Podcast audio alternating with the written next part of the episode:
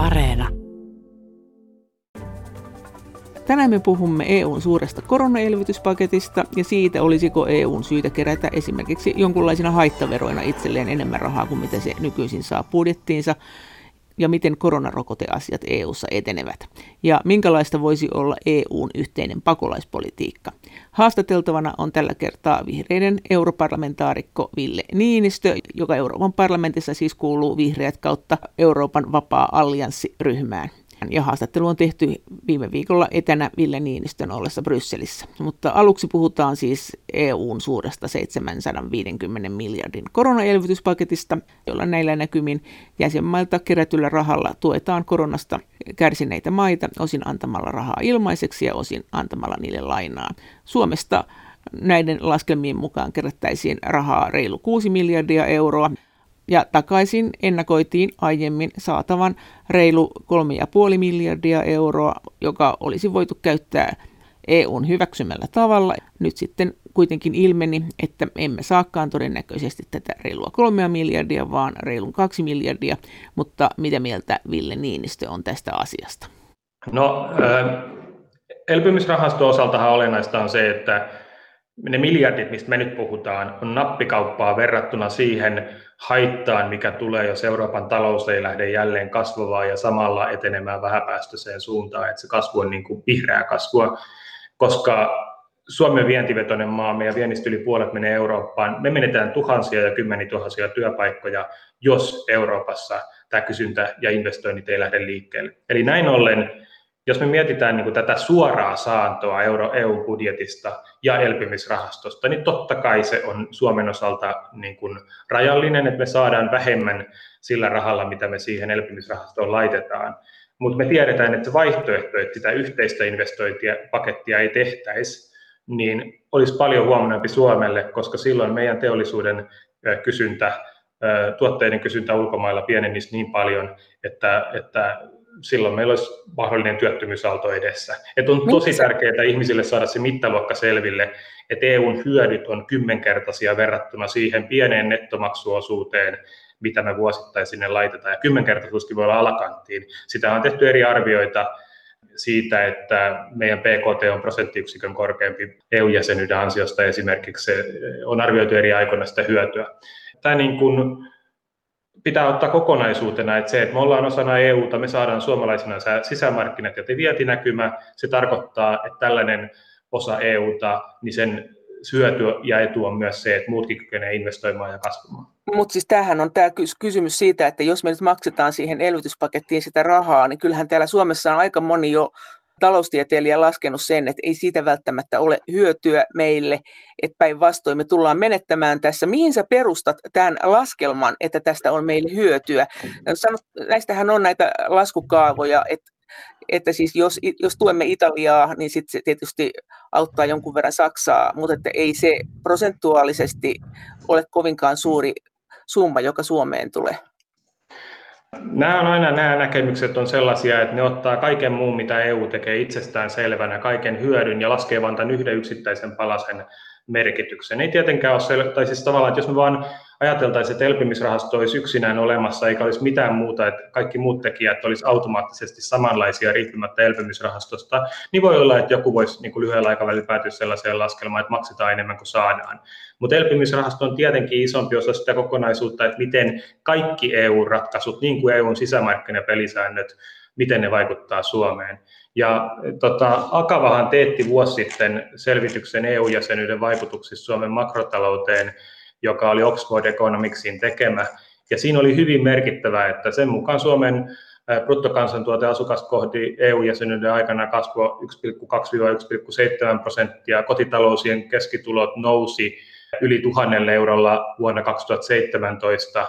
Ja nämä hyödyt on sellaisia, joita me turvataan sillä, että kaikki EU-maat säilyy elpymisrahastonkin avulla kasvupolulla EU-jäseninä sitoutuneina tähän yhteistyöhön, halukkaina kehittää sisämarkkinoita. Tämä on tietenkin se laajempi kokonaisuus, jota me turvataan elpymisrahastolla. Mutta mun täytyy sanoa myös, että eihän mäkään niin kuin hyväksy mitään blankkosekkiä, että vihreät ollaan europarlamentissa vaadittu elpymisrahaston käytölle tiukkoja ehtoja. Ja meidän ehdot on ollut sitä, että 40 prosenttia tästä rahoituksesta ohjataan vihreisiin investointeihin, eli uusiutuvaan energiaan, puhtaaseen teknologiaan, ilmastoteknologiaan, ja pitää muistaa, että iso osa myös näistä EU-ohjelmista, jotka ei niin kuin tavallaan, tämä on laskennallinen tämä osuus, mitä Suomi saa, niin ne hyödyttää suomalaisia yliopistoja ja yrityksiä, teollisia yrityksiä epäsuorasti myös esimerkiksi siinä, että, että kun panostetaan digitalisaatioon ja uuteen teknologiaan elpymisrahastohankkeilla, niin suomalaiset yritykset ja korkeakoulut saa sieltä myös suoraan ja epäsuorasti niin merkittävästi erilaisia hankkeita, joihin ne voi osallistua.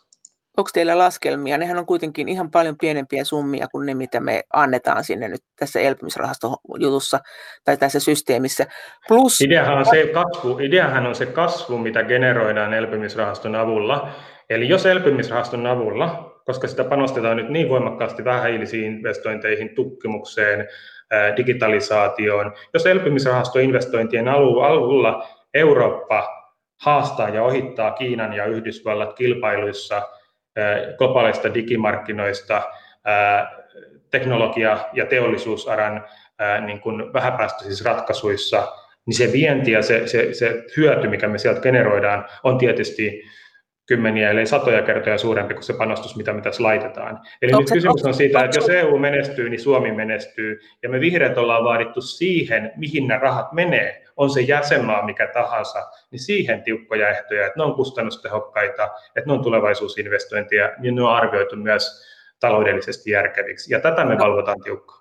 No miten te valvotte nämä taloudellisesti järkevät asiat? Siis tätähän on kysytty paljon, että missä ne on nyt ne laskelmat, että miten tämä tulee hyödyttämään. Nämä laskelmat on kuulemma helppoja tehdä ja meilläkin on puhuttu siitä tässä ohjelmassa, että, että siis ihan valtiot tekee kaiken maailman vaikutusarvioita tosi pienistäkin investoinneista, niin missä ne on nyt ne EUn laskelmat siitä, että mihin nämä rahat kannattaa panna, mikä voisi olla se tuotto.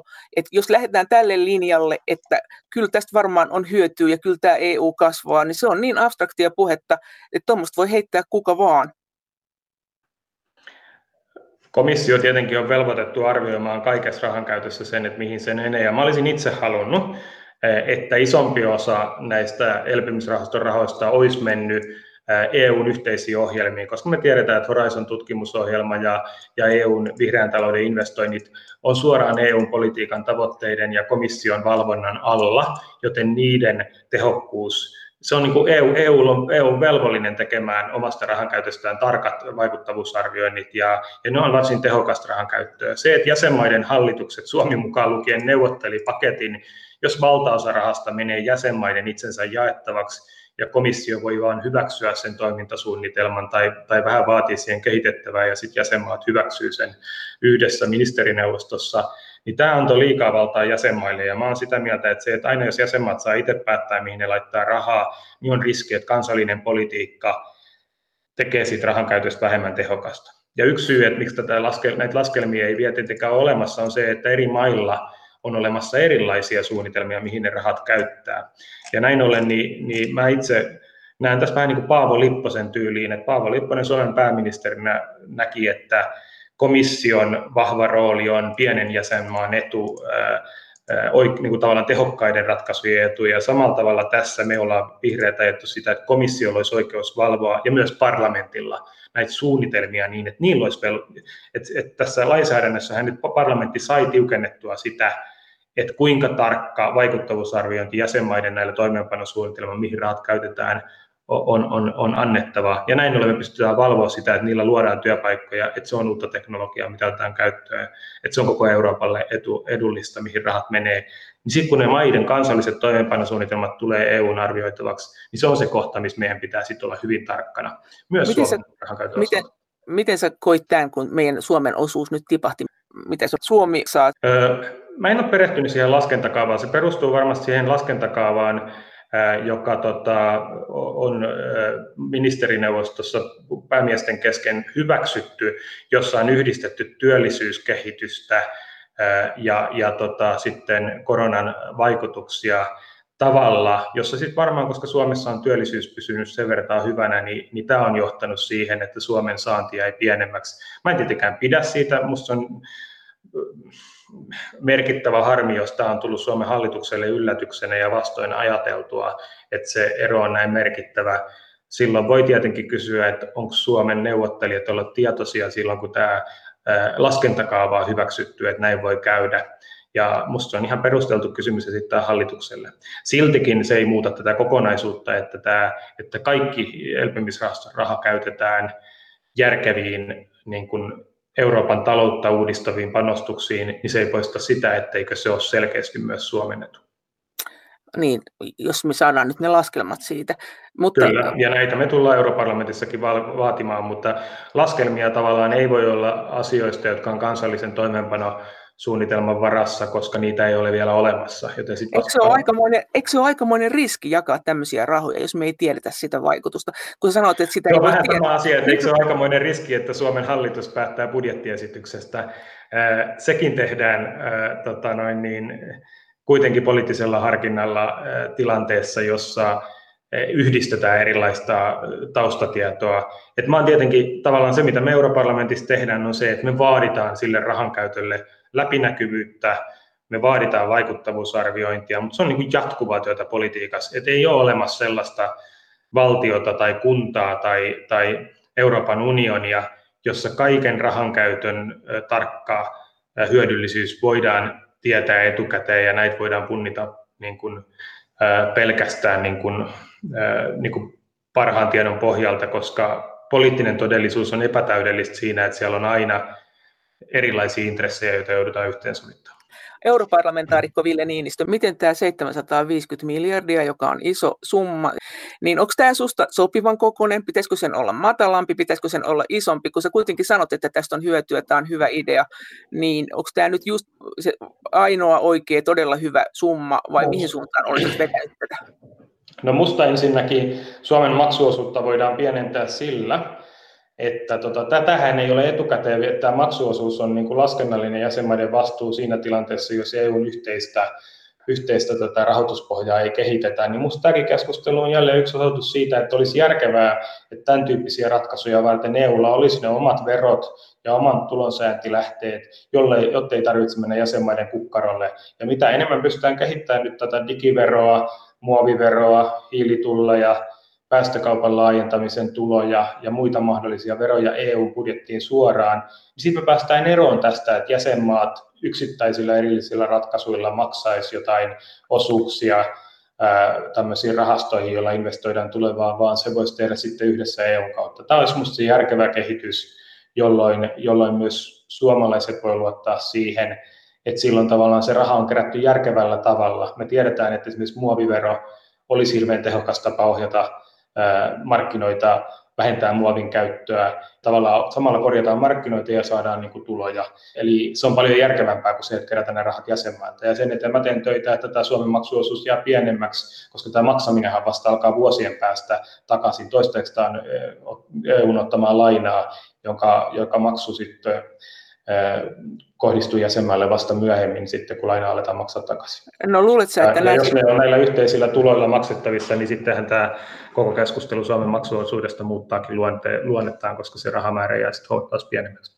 No luulet sä, että jos nyt tehdään näin, ja tässäkin ohjelmassa on arveltu, että näin voi käydä, että tämä on itse asiassa nyt komissiolta tämmöinen tapa saada näitä veroja niin, että EU saa enemmän omia varoja, niin jääkö tämä pysyväksi järjestelyksi nämä verot vai onko nämä vain sen takia, että saadaan tämä asia hoidettua, nämä elvytyspaketin takaisinmaksut?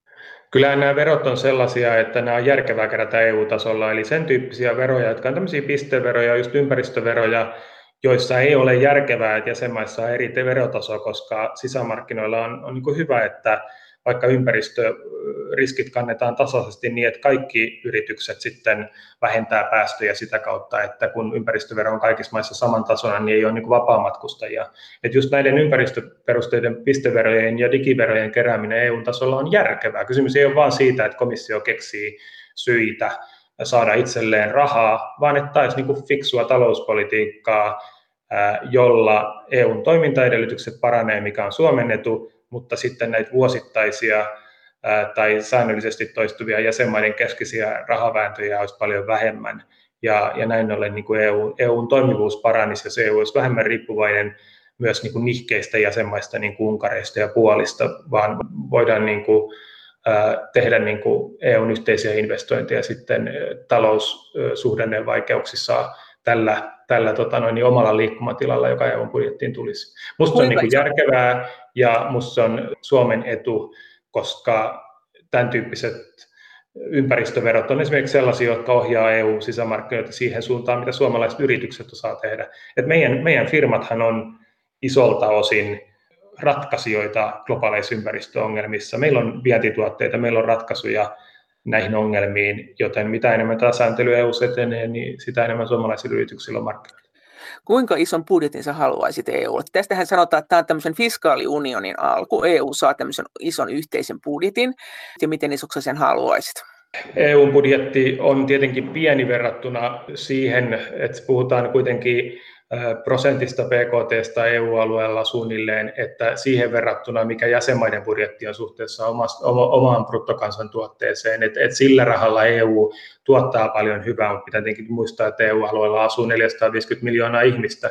Kyllä mä näkisin, että EU-budjetissa niin olisi järkevää, että semmoinen parikymmentä prosenttia koko budjetista olisi joskus tulevaisuudessa EUn yhteisillä veroilla kerättyä, jolloin se toisi merkittävästi liittymävaraa, liikkumavaraa budjettiin ja sitten loppuosuus olisi sitten perinteisen tapaan jäsenmaksuilla kerättyä, jotain tämän suuntaista. Eli se, no... se, se liike ei ole kauhean radikaali, mutta se on kuitenkin niin iso rahamäärä, puhutaan vuositasolla kuitenkin eh, kymmenistä miljardeista euroista, niin, niin se mahdollistaa sitten just suhdannepolitiikan, eli, eli hyvän talouspolitiikan EU-tasolla paremmin.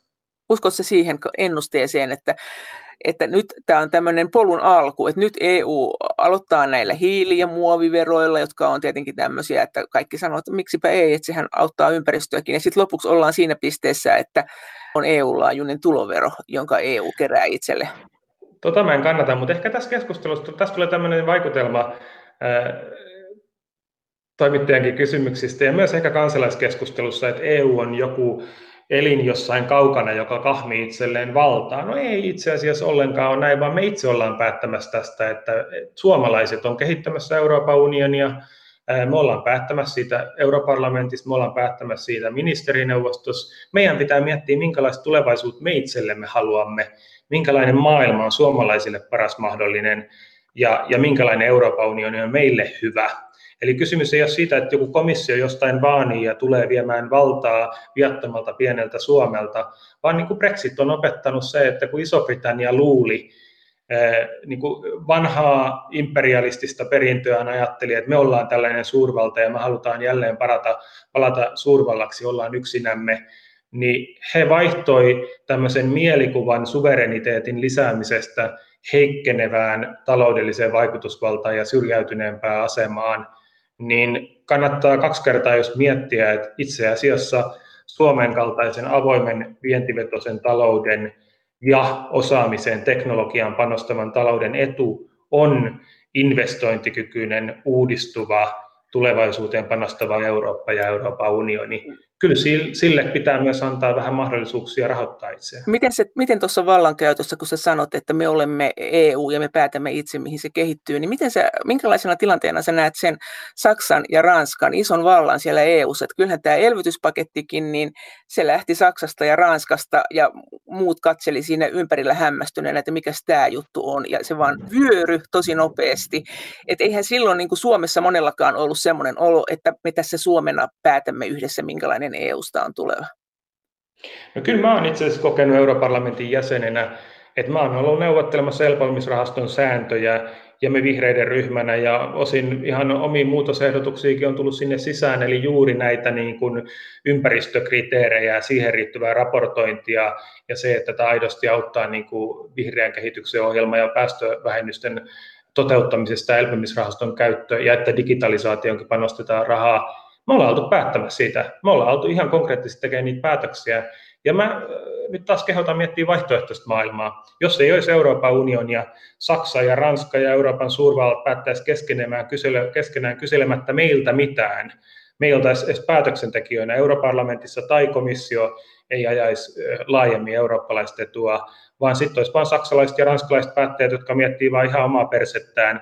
Ja se on ihan selvää, että se olisi riitasampi Eurooppa, se olisi Eurooppa, jossa suurvaltat jakaa vähän niin kuin alueita etupiireihin keskenään. Suomi ajautui siinä vähän sit vaikeaseen asemaan, että no kenen kanssa käydään kauppaa ja kenen kanssa ei. Jos Ranska sanoo, että jos käyt Saksan kanssa kauppaa, niin me ei tehdä vapaakauppasopimusta. Että tavallaan me otetaan tosi paljon itsestäänselvinä sitä vapaata kauppaa ja sisämarkkinoita, joka on EU-valtava veturi, myös niin kuin ympäristökriteerien suhteen, mutta myös liberaalin avoimen talouden osalta – ja siellä kuitenkin niin kuin työntekijöiden oikeuksiakin puolustetaan tavalla, että pidetään huolta, että ne on niin kuin yhteisiä pelisääntöjä. Jos mitään näitä ei olisi, jokainen maa tekisi omiaan, niin työntekijöiden oikeudet kärsisi, ympäristö kärsisi ja Suomi olisi todella sivussa kaikesta päätöksenteosta. EU on järjestelmä, jossa Ranskalla ja Saksalla on paljon valtaa, mutta paljon vähemmän valtaa kuin tilanteessa, jos EU ei olisi, jossa heidät pakotetaan neuvottelemaan muiden kanssa europarlamentaarikko Ville Niinistö, miten tämä koronapaketti, sitten kuitenkin kun tämä elvytyspaketin piti olla koronapaketti, tämähän nyt on jaettu tämä raha niin, että se ei ole suhteessa siihen, kuinka paljon ne maat on kärsineet koronasta, vaan siinä on näitä menneitä talouspolitiikan epäonnistumisia, jotka tässä ilmeisesti muhii taustalla. Että onko tämä sinusta reilu peliä?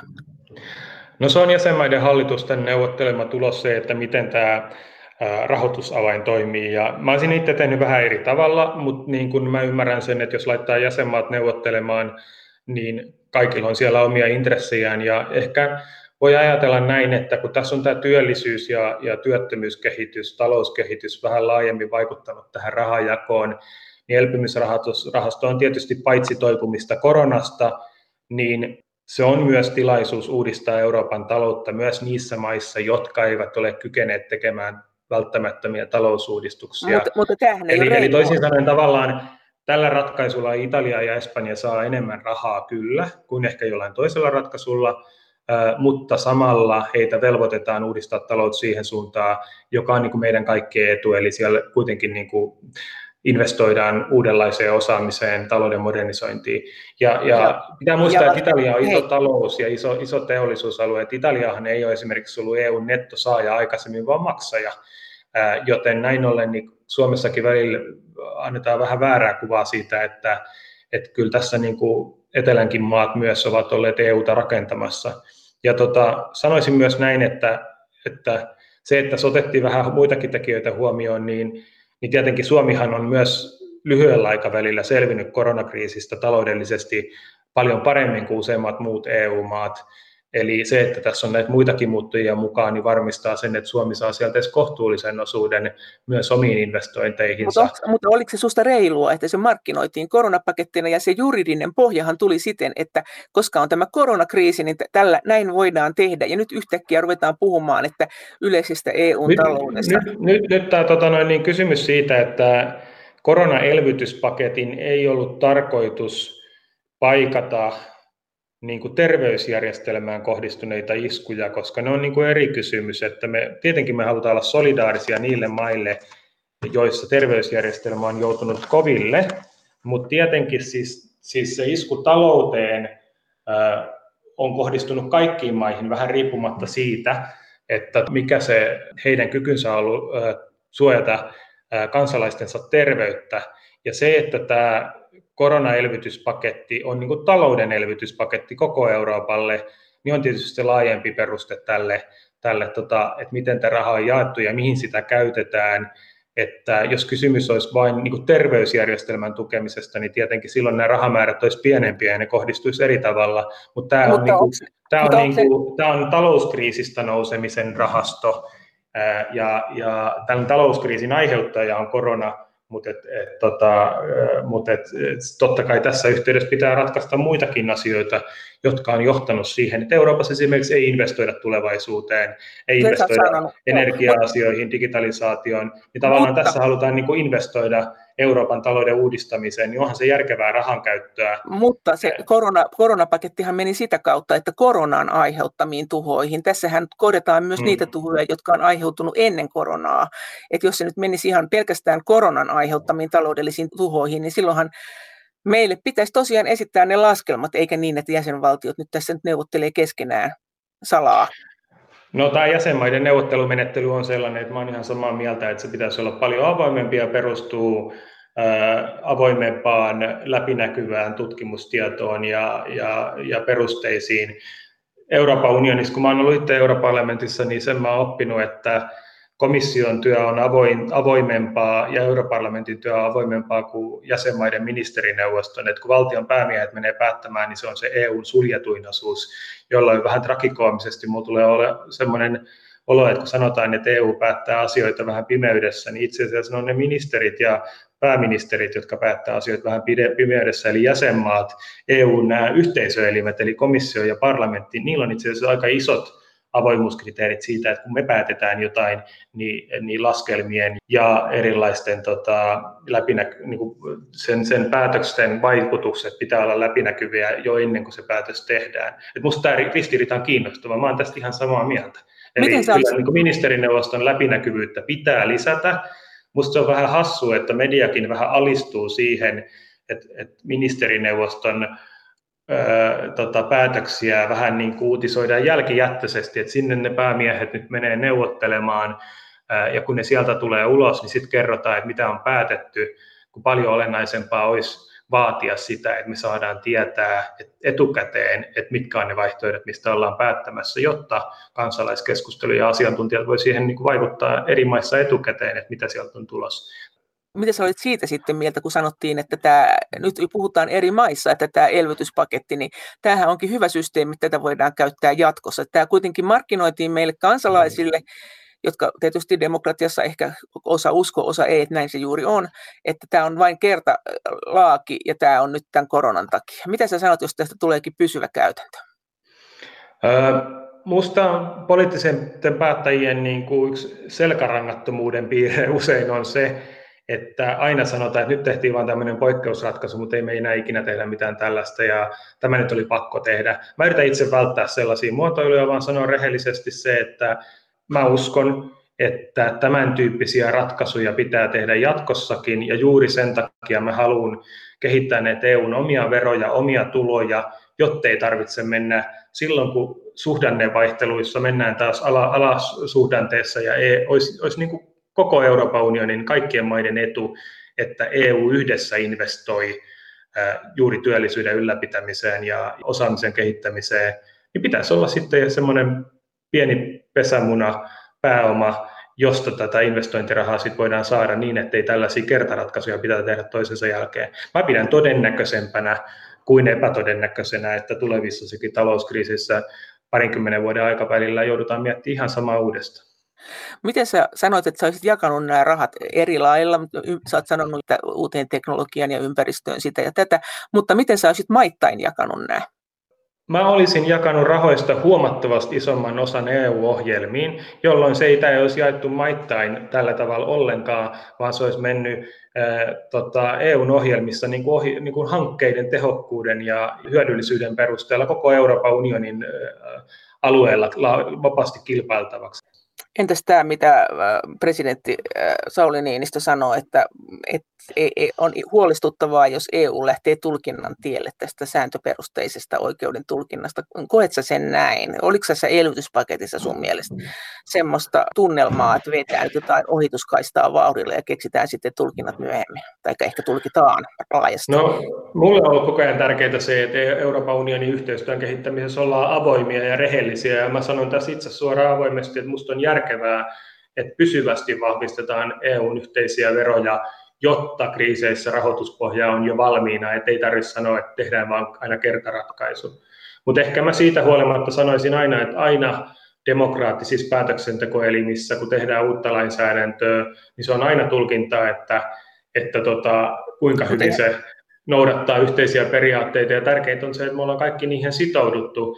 Euroopan unionin elpymisrahaston osalta niin Euroopan unionin tuomioistuin on se elin, joka arvioi, että on EU-oikeuden mukaisia, ja ennakkotapaukset kertoo, että he on sitä mieltä, että se olisi EU-tuomioistuimen ennakkopäätösten mukaista tai aiemmien päätösten mukaista.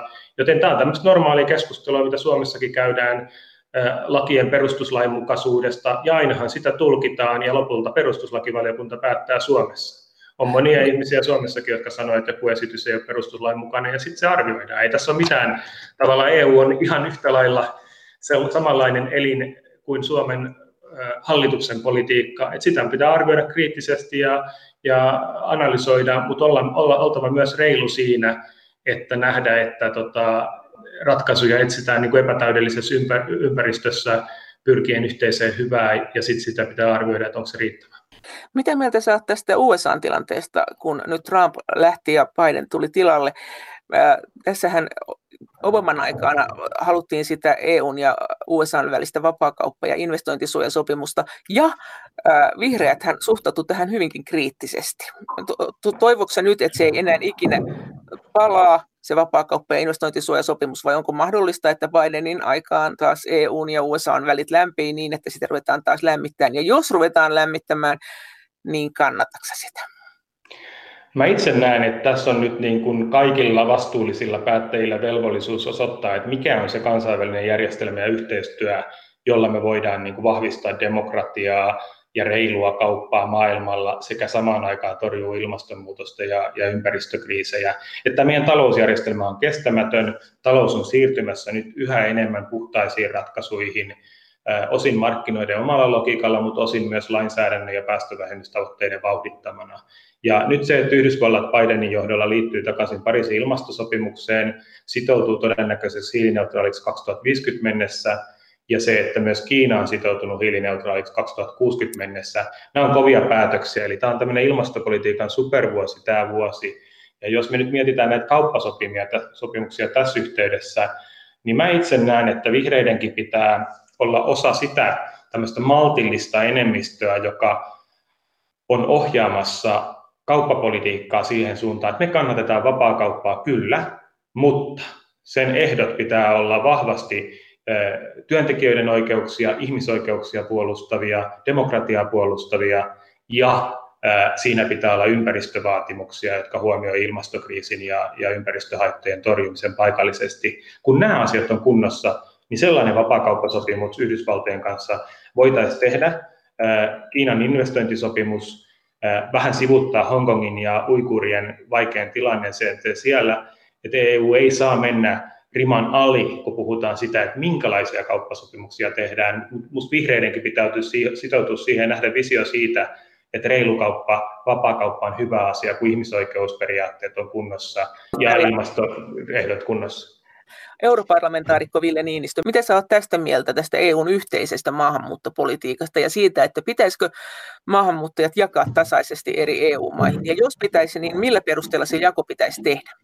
Kyllä mä näkisin, että EU pitää kyetä solidaariseen yhteiseen turvapaikanhakupolitiikkaan, jos idea olisi siis se, että siellä rajalla, kun turvapaikanhakijoita tulee syystä tai toisesta vähän enemmän johonkin maahan kerralla tai vuoden sisällä, niin siellä voisi olla tavallaan EUn tukemana tämmöinen niin kuin pika-arviointi, jonka perusteella tapaukset, joilla ei ole mitään perusteita, siis voidaan pika-arvioinnin perusteella todeta, että ei ole perusteista saada turvapaikkaa, niin tota, voitaisiin käännyttää heti takaisin tai ohjata muualle. Ja sitten kaikki, joilla on vähänkin perusteita, että olisi syytä ottaa harkintaan, niin ohjattaisiin tasaisesti eri jäsenmaihin sen perusteella myös, missä heillä on perhesiteitä tai tai muuten tuntevat maata, mutta pääsääntöisesti tasaisesti, niin silloin se, ne tilanteet, joissa niin kuin lapsia on vuosia ilman koulutusta, ilman terveydenhuoltoa, huonolla hygienialla, Kreikan pakolaisreireillä, teltoissa, niin se on täysin epäinhimillistä, että EUn sisällä tapahtuu tällaista. Ja tämmöinen solidaarinen turvapaikkajärjestelmä vähentäisi yhteen maahan kohdistuvia yllättäviä turvapaikanhakijoiden määriä. Millä perusteella se jakaisit sen? Sen maan bruttokansantuotteen perusteella, sen maan pinta-alan perusteella, sen maan väestön perusteella, että mikä se olisi sinusta se jakoperuste? Tässähän tulisi myös se, vastaan se ongelma, että eri maissa on erilainen turvapaikan politiikka. Että to- ja tällä tässä tullaan siihen, että EU pitäisi pystyä yhteisen turvapaikkapolitiikkaan, mutta se mitä komissio ehdotti, niin oli aika huono ehdotus siinä mielessä, että siinä esimerkiksi yksi tapa osallistua EUn yhteisen turvapaikkapolitiikkaan olisi se, että jäsenmaa ei tarvitsisi ottaa yhtään vastaan turvapaikanhakijoita, mutta se voisi rahoittaa toisen maan pakkopalautuksia. Ja kun me tiedetään, että pakkopalautuksissa on itse asiassa tapahtunut EU-oikeuden vastaisia päätöksiä eri jäsenmaissa, että ei itse asiassa noudattu EU-lakeja siinä, että millä perusteita ihmisiä pakkopalautetaan, tai ei oman maan lakeja. Ranskassa on tullut tuomioita siitäkin. Niin tota, tässä tilanteessa niin tällainen, että sä voisit rahoittaa, että ihmisiä lähetetään, pakkopalautetaan ja että se olisi jotenkin osoitus solidaarisuudesta, niin sehän on aika groteskia. Että kyllä mä näkisin, että pitäisi löytää semmoinen ratkaisu, jossa suhteessa jäsenmaan asukaslukuun ja bruttokansantuotteeseen jollain painotuksella, niin, niin kaikki osallistuu turvapaikanhakijoiden käsittelyn rahoittamiseen ja vastaanottamiseen niin kuin samassa suhteessa. Joko niin, että, että suoraan määrät jaetaan tasan, tai sitten vähintään niin, että rahoittaa osuutensa siitä. Miten suureksi ongelmaksi oletat, että se muodostuu, että eri maissa on erilainen taso siitä, miten turvapaikanhakijoita kohdellaan. Et jos näitä mm. henkilöitä ruvetaan jakamaan ympäri Eurooppaa, niin joku voi päästä tosi kivaan maahan ja joku joutuu johonkin ihan kaameeseen maahan. Tilannehan meillä on olemassa jo tällä hetkellä, että nämä on erilaisia nämä kohtelut eri maissa. Olennaista olisi vaatia kaikilta niillä, niiltä mailta, jotka no, noudattaisi yhteistä turvapaikkamenettelyä, niin että ne sitoutuu sitten hyvin tarkasti yhteisiin pelisääntöihin siinä, että, että millä perusteella turvapaikka voi saada, jolloin käytännössä se se, se minimin tason pitää olla, olla niin kuin huomattavasti korkeammalla kuin se on tällä hetkellä monissa jäsenmaissa, niin kuin vaikka Puolassa tai Unkarissa. Ja tällaiset maat, tosiasiassa tilannehan käytännössä varmasti olisi se, että Puolaa tai Unkaria ei voisi tällaisen järjestelmän ottaa mukaan, jos ei ole takeita siitä, että ihmisoikeuksia noudatetaan. No silloin heidän tavalla tai toisella pitää osallistua sen rahoittamiseen. Ben Syskovits, sanoi Ben TVssä, että Ville Niinistö ei ole sanallakaan kommentoinut tätä Euroopan ihmisoikeustuomioistuimen mm, päätöstä tai siitä tuomiota äh, siitä irakilaismiehestä, joka palautettiin, jonka oletettiin kuolleen, mutta joka ei sitten kuollutkaan, vaan olikin itse asiassa siinä oli tämmöistä mm petkutusta. Mitä, mitä, mitä sä sanot tästä? Nyt, voi, nyt sä voisit kommentoida. No itse asiassa alkuperäistäkin päätöstä kommentoin vain yhdellä tai kahdella twiitillä, että se on jännä, että Ben Syskovit jostain syystä on kiinnittynyt muuhun huomiota. Mä vaan kiinnitin huomiota siihen, että on tärkeää, että Suomi päätöksissään noudattaa todellakin niin kuin kansainvälistä oikeutta ja on ollut useita eri tapauksia, missä on epäilty, että henkilö olisi palautettu hengenvaaraan ja, ja tämä tuomio oli aikanaan hyvin, niin kuin, olin siitä hyvin järkyttynyt, ja, ja nyt se, että on selvinnyt, on rikos tutkinta käynnissä ja oikeudenkäynti käynnissä, että tämä perustuisi petokseen tämä tuomio, että on väärennettyjä asiakirjoja, niin mä olen tästä vähintään yhtä järkyttynyt. Mä suhtaudun hyvin vakavasti siihen, että oikeuslaitosta yritetään huijata, oli motiivi mikä tahansa, ja musta tästä ansaitsee sitten kovan tuomioon, jos ilmenee, että tämä oikeudenkäynnin perusteella näyttö on sellainen, että tämä on ollut todellakin väärennys, niin kuin nyt näyttää. Mutta eikö se ole sentään enemmän helpottunut, että ihminen ei kuollut? Siitä mä oon, siitä mä oon tietysti helpottunut, joskaan niin kun, se ei poista sitä huolta, että tota, on epäilyjä kymmenien, ellei satojen ihmisten pakkopalautuksen tai vapaaehtoisen palautuksen aiheuttaneen heille hyvin niin kuin, niin kuin vakavaa vaaraa. Tästä on tullut erilaisia, erilaisia tota noin, niin viestejä mulle vuosien varaan niin paljon, että kyllä se sydäntä painaa siltikin, että kovin tiukka pakkopalautuspolitiikka niin on epäinhimillistä, mutta tässä tapauksessa tietysti niin on huojentavaa kuulla, että, että näin ei olisi käynyt, mutta olemme siltikin hyvin järkyttynyt siitä, että viranomaisille ja oikeuslaitokselle valehdellaan. Minusta on järkyttävää. Mikä teidät erottaa teidän vihreiden ryhmän siellä europarlamentissa esimerkiksi vasemmistolaista? Mikä se on se GUELN? No musta on aika selvää, että vihreäthän on niin kuin Euroopassa tämmöinen keskusta-vasemmistolainen poliittinen voima, joka pyrkii vaikuttamaan hallituspolitiikkaan ja pääsemään osaksi enemmistöä. Osassa maissa vähän enemmän keskustalainen, osassa maissa vähän enemmän vasemmistolainen, mutta usein varsin maltillinen tässä oikeisto-vasemmistojan alla. Ja europarlamentissakin niin nyt on käytännössä muodostunut sellainen enemmistö, että kokoomuksen, EPP, demareiden, SND ja, ja keskiryhmien Renew sekä vihreät neljästään neuvottelee tärkeimmissä asioissa enemmistön parlamentissa, joka sitten edustaa varsin laajaa poliittista skaalaa. Vasemmistoliiton ryhmä GUE jää usein näistä ulkopuolella, koska siellä on ihan täysiä kommunisteja esimerkiksi Portugalista, joiden puheet kuulostaa tuleva jostain syvältä 70-luvulta ja, ja tämmöistä niin kuin täysin neuvostohenkistä kamaa, ja siellä ei nähdä esimerkiksi Venäjän toiminnassa usein mitään ongelmia. Ja sitten kun perussuomalaisten ID-ryhmä ja tämmöinen toinen oikeistokonservatiivinen ECR-ryhmä ja vasemmiston GUE alkaa riitelee siitä, että kummat on tappaneet Euroopassa enemmän ihmisiä, natsit vai, vai kommunistit. Siinä kohtaa mä oon silleen, että okei, että nämä ei ole kyennyt, niin kuin, nämä puolueet eivät ole kyenneet pääsemään menneisyyden haamoista eroon, vaan riitelevät yhä keskenään, niin, niin vaikka Suomen vasemmistoliitto on tässä mittakaavassa todella maltillinen puolue, niin, niin, niin GUE edustaa europarlamentissa ainakin osa siitä ryhmästä niin hyvin sellaista perinteistä vasemmistolaitaa, ja sitten taas siellä oikeistolaidalla ollaan todella siellä on, on niin kuin äärioikeistolaisuutta ja oikeistopopulismia tavalla, joka on tämmöistä kansaa kiihottavaa ja, ja vähän vaarallistakin. Eli, eli tota, vihreät on tässä selkeästi hakeutunut siihen keskiryhmien maltilliseen enemmistöön. Me halutaan muuttaa maailmaa, mutta me halutaan tehdä se vastuullisesti ja osana demokraattista prosessia enemmistöjä etsien ja ihmisten hyvinvointia laajemmin miettien, että pyritään pitää kaikki mukana, myös ne, jotka eivät meitä äänestä. Oletteko te niin kuin itse asiassa lähempänä Euroopan parlamentin sosialisti- ja demokraattien ryhmää tätä SDtä vai tätä Renewta, joka on tämä, nyt tämä nykyinen Macronin ryhmä, jossa meillä on keskustalaiset vai sitten tätä EPPtä, jossa meillä on kristilliset ja kokoomus, niin että sitten tuossa Renewssa on tietysti myös ruotsalaiset. Mä näkisin, että se vähän vaihtelee siitä, että mistä maasta meppi tulee, kuinka niin kuin arvoliberaali hän on ja kuinka uudistusmielinen hän on niin kuin talouden uudistamisessa, ympäristöön riskien torjumisessa. Et mä näen, että vihreät, vihreät ja itse, niin mulla on monia läheisiä yhteistyökumppaneita tästä keskiryhmien Renew-ryhmästä. Mä oon tosi arvoliberaali itse ja, ja koen olevani myös sosiaaliliberaali, eli tällainen niin kuin markkinatalouden ystävä, toki tiukoilla ympäristöreunaehdoilla, tiukoilla sosiaalisen oikeuden reunaehdoilla, niin mä näen, että esimerkiksi ranskalaiset Macron viiteryhmästä tulevat keskiryhmien MEPit on, on hyvin lähellä meitä, ja sitten demareiden ryhmässä nämä uudistusmieliset demarit, jotka ovat vahvasti niin kuin hyvinvointivaltioarvojen takana, mutta valmiita niin kuin myös uudistumaan esimerkiksi arvoliberaalin suuntaan, niin, niin siellä on paljon hyviä yhteistyökumppaneita. Mutta on niitä myös yksilötasolla EPPssä ja, ja Silvia Moodik on aivan loistava tapaus, että on siellä kuessa myös, siellä on ruotsalaiset ja suomalaiset mepit, jotka siellä on sitten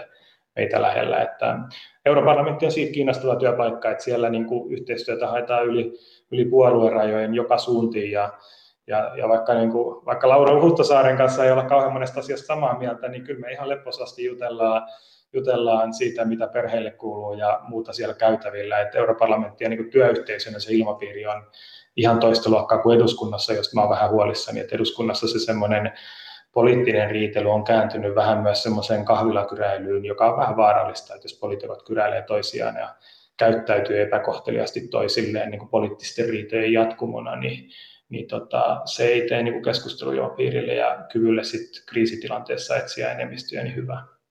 Europarlamentaarikko Ville Niinistö, mikä sulle on semmoinen niin kuin lähinnä sydäntä oleva kiista tällä hetkellä? Mihin sä pistät satasella voimeensa?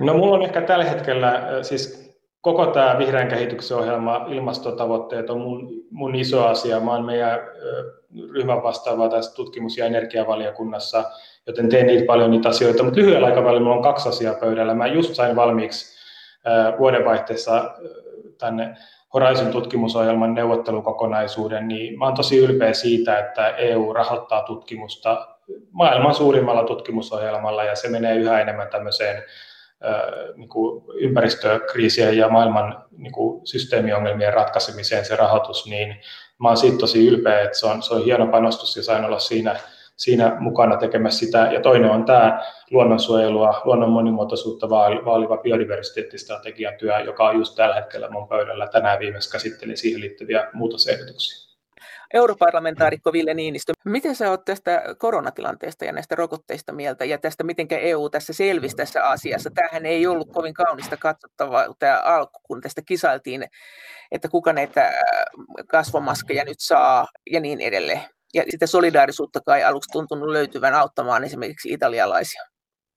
No, mä olen ollut tässä ympäristövaliokunnan jäsenenä ja myös lääketeollisuus kuuluu mun toisen valiokunnan, teollisuusvaliokunnan tehtäviin, niin mä olen aika aktiivinen ja olihan se alussa aivan hirveätä räpellystä, miten EU, EU-ssa jäsenmaat teki kuka mitä tekikin ja osa oli paremmin valmistautunut. Suomessa sen oli jotain valmistautumista ja toisaalta meillä oli ehkä kuukausi enemmän silloin keväällä sopeutua tähän kriisiin kuin niillä mailla, jossa tapaukset lähti nopeammin nousuun Mutta sen alun jälkeen niin se, että EU on kyennyt yhteisiin ratkaisuihin myös koronatutkimuksen rahoittamisessa, tässä koronarokotehankinnoissa ja myös siinä, että EU auttaa kehitysmaita ja kolmansia maita saamaan rokotteita, niin, niin se on varmistanut sen, että ensinnäkin nämä rokotteiden hinnat ei ole noussut pilviin, koska siis nämä yksityiset yritykset tekee näitä koronarokotteita ja yksi iso ongelma on se, että julkinen rahoitus, yliopistojen perustutkimusrahoitus ei enää Suomessa eikä Euroopassakaan ole lääketutkimuksessa kovin merkittävää. No yksityiset yritykset, jotka näitä kehittää,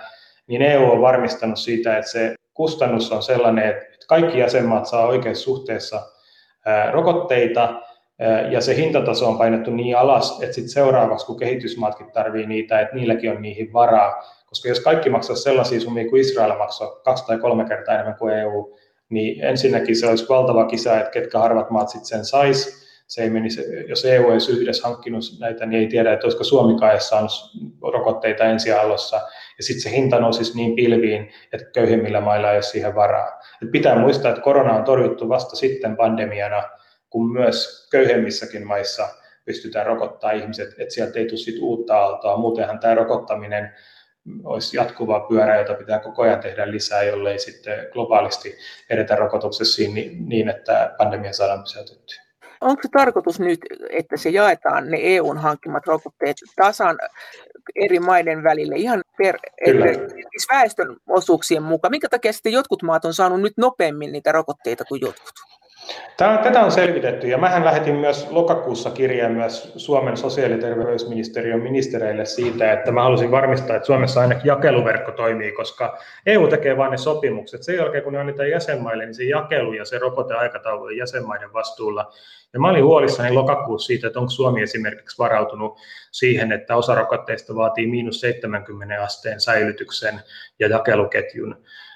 Ja tota, nyt tämä keskustelu sitten Suomessa on tullut, että no ehkä se tuli sitten kuitenkin vähän yllättäen, mutta että nämä, kyllä me ollaan EU-tasolta tehty parhaamme, että nämä riskit ja eri, eri niin kuin tarpeet tässä valmistautumisessa olisi Suomessakin tiedossa.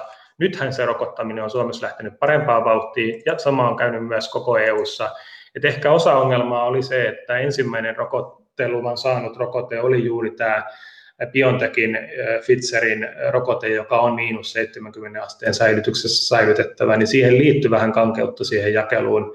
Ja osa jäsenmaista ei sitä myöskään etuttakäteen, kun komissiohan on tehnyt nämä sopimukset sillä perusteella, että mitä jäsenmaat toivoo, niin tätä Pfizerin Biontechin rokotetta oli hankittu vähemmän sen takia, että jäsenmaat eivät sitten kauheasti ole sitä halunneet. No nyt sitä on sitten tilattu lisää, koska näitä muita rokotteita, niin niiden saamisessa kestää. Mutta ylipäätään ongelma on se, että rokotteet ei ole globaalille kysynnälle tarpeeksi. Mutta nyt seuraavaksi, kun AstraZeneca saa ne luvan kuukauden sisällä ja Moderna sai luvan, niin mä sanoisin, että Suomen rokoteohjelma ja EU-rokoteohjelmat pääsee vauhtiin niin, että kevään loppuun mennessä on jonkinlainen laumasuoja tai niin iso kattavuus, että siitä on jo yhteiskunnan tasolla paljon apua. Miten siinä kävi siinä, kun Saksa meni ja osti ohitse kaikkien itselleen niitä rokotteita? Sehän oli kielletty. Ilmeni, että se on neuvotellut omia rokotteitaan samaan aikaan, kuin EU neuvottelee myös ostoista. Tehdäänkö nyt sitten niin, että se vähennetään Saksan osuudesta, se Saksan itse ostama ja jaetaan se, se, Tämä on hyvä kysymys. Me ollaan tästä komissiota painostettu Europarlamentissa. Meillä oli kuuleminen tästä just viikko sitten. Komissio sanoi, että toistaiseksi heillä on tiedossa vain esimerkiksi Tanska on ostanut sellaisia rokotteita, joita oli tässä EUn poolissa jaettavana, mutta osa jäsenmaista ei saanut, ja niitä saa sitten kyllä jäsenmaa ihan vapaasti ostaa.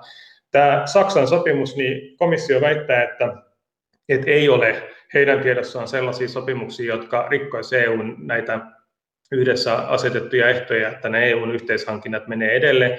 Se, mikä meidän epävirallinen käsitys on se, että tämä Saksan lisäsopimus toimitettaisiin vasta sen jälkeen, kun EUn kaikki rokotteet on jo saatu. Eli tätä yritetään vielä kaivella lisää, että mistä siinä on oikeasti kysymys. Mutta se on tämänhetkinen käsitys meidän vihreiden ryhmässä, että jos Saksa saa lisää rokotteita omalla sopimuksellaan, niin se tulee vasta sitten, kun kaikki EU-rokotteet on toimitettu oikeassa suhteessa, että se EU-sopimus menee edelleen. Tarkoittaa se siis sitä, että me ei anneta Saksalle sitten siitä määrää, vai että Saksa jotenkin... Kyllä, kyllä Saksalle annetaan se määrä, mitä EU-sopimuksessa on sovittu, ja nyt, nyt kysymys on sitten siitä, että ovatko he tilanneet sen päälle jotain lisää, ja koska he sen saavat, ja meidän saama tieto on se, että jos sellainen sopimus on, niin se ei kuitenkaan ole vielä voimassa, vaan se tulisi näiden EUn kautta saatavien rokotteiden jälkeen, jolloin sitten EU-maissa muut saa kyllä jo muiden tuottajien rokotteita, et en tiedä kuinka paljon se enää siinä kohtaa Saksassa rokottamista nopeuttaa, mutta me yritetään tätä kaivaa, koska tämä on, tässä on ollut vähän rikkinäinen puhelin, että mediassa tästä on uutisoitu, mutta komissio kieltää, että he, he ei tiedä tällaisesta Saksan sopimuksesta meille annetun tiedon mukaan virallisesti ollenkaan. Mikä, miten sä sanoit sen Tanska? Siis Tanska on nyt ostanut sellaista rokotetta, jota EU ei ole neuvotellut meille vai? Ei, kun Tanska on ostanut BioNTechin rokotteita muistaakseni juuri BioNTechin rokotteita EUn saamasta osuudesta sen takia, että joku jäsenmaa jätti oman osuuden ottamatta, koska ne ei halunnut miinus 70 asteen säilytyksessä pidettävää rokotetta ollenkaan, jolloin Tanska ihan EU-sopimuksen mukaisesti otti sieltä yhteisestä potista ylijääneen osuuden käyttöönsä. No minkä takia se annettiin Tanskalle? Olisiko me muutkin Tanska maksoi, oh, Suomikin sen saanut, jos Suomi olisi ollut aikaisin liikkeellä. Että nämä on täysin mahdollisia. Tanska oli varmasti nopeimpana liikkeellä ja ja, ja sen takia sen Eihän sai... se noin voi mennä, kun ensin sanotaan, että EU hoitaa tämän ja sitten yhtäkkiä ruvetaan sanomaan, että Tanska oli nopein, joku ei halunnut, Tanska nappasi sen siitä. Jos se on EUn potista, niin totta kai se olisi pitänyt jakaa kaikille tasaisesti. Mä en tiedä, miten nämä neuvottelut on käyty. Mä vaan tiedän sen, että se on sopimuksen mukaisesti ollut, että sitten jos jää jakamatta, niin niitä voi jakaa uudestaan. Sitä pitää kysyä näiltä neuvottelijoilta, että onko muut maat saanut saman mahdollisuuden kuin Tanska, mutta ne on jättänyt sen käyttöön. En mä tiedä. Entäs tämä Saksan tilanne, eikö Saksa kuitenkin hankkinut sen rokotteen ennen kuin, siis neuvotteli sen ennen kuin se olisi saanut ruveta neuvottelemaan siitä. Että se tavallaan on nyt vähentänyt sitä määrää, minkä... Nyt me ollaan jälleen julkisuudessa, julkisuuden tietojen varossa, siis kun tästä ei ole varmaa tietoa, se tieto, mikä meillä on, on se, että jos Saksalla on erillinen sopimus, he ei ole saanut niitä rokotteita vielä yhtään, vaan ne toimitetaan Saksalle vasta sen jälkeen, kun EUn aiemmin tehty sopimus niin EUn, EUn sopimuksen mukaisesti toimitaan kaikille EU-jäsenmaille. Mutta tätä me selvitetään vielä ja lupaan kyllä osaltani olla tiukka, jos Saksa on tässä keskinäisiä sopimuksia rikkonut, koska se ei ole solidaarista eikä, eikä pelisääntöjen mukaista. Mutta entä nämä rokotteiden tilausten ongelmat ylipäänsä? Europarlamentaarikko Ville Niinistö. No nyt EU:ssa on rokotteiden määrä lähtenyt kasvamaan huomattavan paljon, mitä me ollaan saatu, ja nämä rokoteohjelmat alkaa olla melko hyvin vauhdissa. Musta yksityisten yritysten valta on tässä iso ongelma ja sen takia vihreät on vaatinut näihin ensinnäkin näihin sopimuksiin läpinäkyvyyttä, että nähdään, että mitkä ne sopimusehdot on, mikä on se riski, mikä sille rokotevalmistajalle jää. Tässähän otetaan pitkäaikaiskestoisista riskeistä myös julkista vastuuta, eli kyllä nämä sopimukset olisi tärkeää nähdä ja arvioida julkisesti. Ja se, mikä käsitys meillä on ollut se, että Yhdysvallat ja Israel on lähtenyt tähän kansalliseen kilpailuun sillä tavalla mukaan, että ne on todennäköisesti maksanut näistä rokotteista paljon enemmän kuin EU. EU on toiminut tässä hyvin siinä, että me ollaan saatu hintaa alas sillä, että meitä on monta ja me ollaan keskenämme solidaarisia, mutta ei nyt tule mieleen, että Trumpin hallintoa nyt solidaarisesta, solidaarisuudesta olisi syytetty, että he ovat voineet maksaa paljon enemmän ja yrittäneet sitten käyttää suhteita Pfizeriin saadakseen niitä nopeammin Tää, tää, täällä on paljon sellaista vallankäyttöä kulisseissa, joka pitää avata läpinäkyväksi, mutta EUn sisällä me tiedetään, että kaikki EU-hun tulleet rokotteet sopimuksen mukaisesti on jaettu jäsenmaille sovituilla pelisäännöillä. Että se, että mitä sen ulkopuolella tapahtuu, niin se on sitten aika, aika lailla enemmän villiviidakko, ja minusta se on hyvä, että EU on tähän pyrkinyt tuomaan jotain järkeä ja, ja reiluutta tähän tähän tota, rokotebisnekseen, koska seuraava aalto on todellakin se, että meidän pitää saada niitä rokotteita myös kehitysmaihin, jotta pandemia pysähtyy kaikkialla maailmassa. Ja, ja siinä niin se, että EU on pitänyt myös vähän EIAn puolia, niin on ollut järkevää.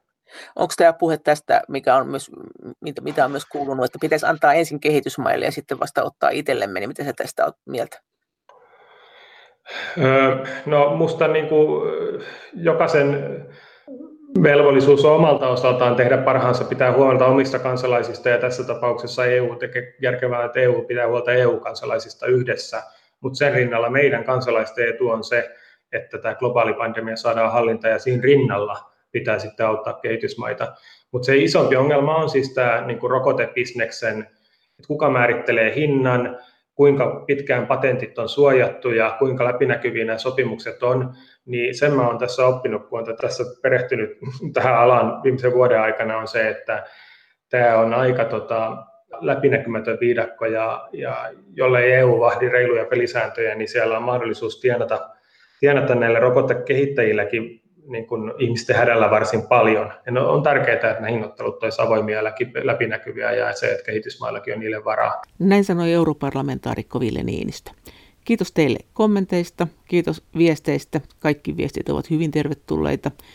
Niitä voi lähettää edelleen sähköpostiin osoitteeseen maija.elonheimo.yle.fi ja sen lisäksi me voimme yhdessä keskustella näistä asioista Twitterissä aihetunnisteella Brysselin kone.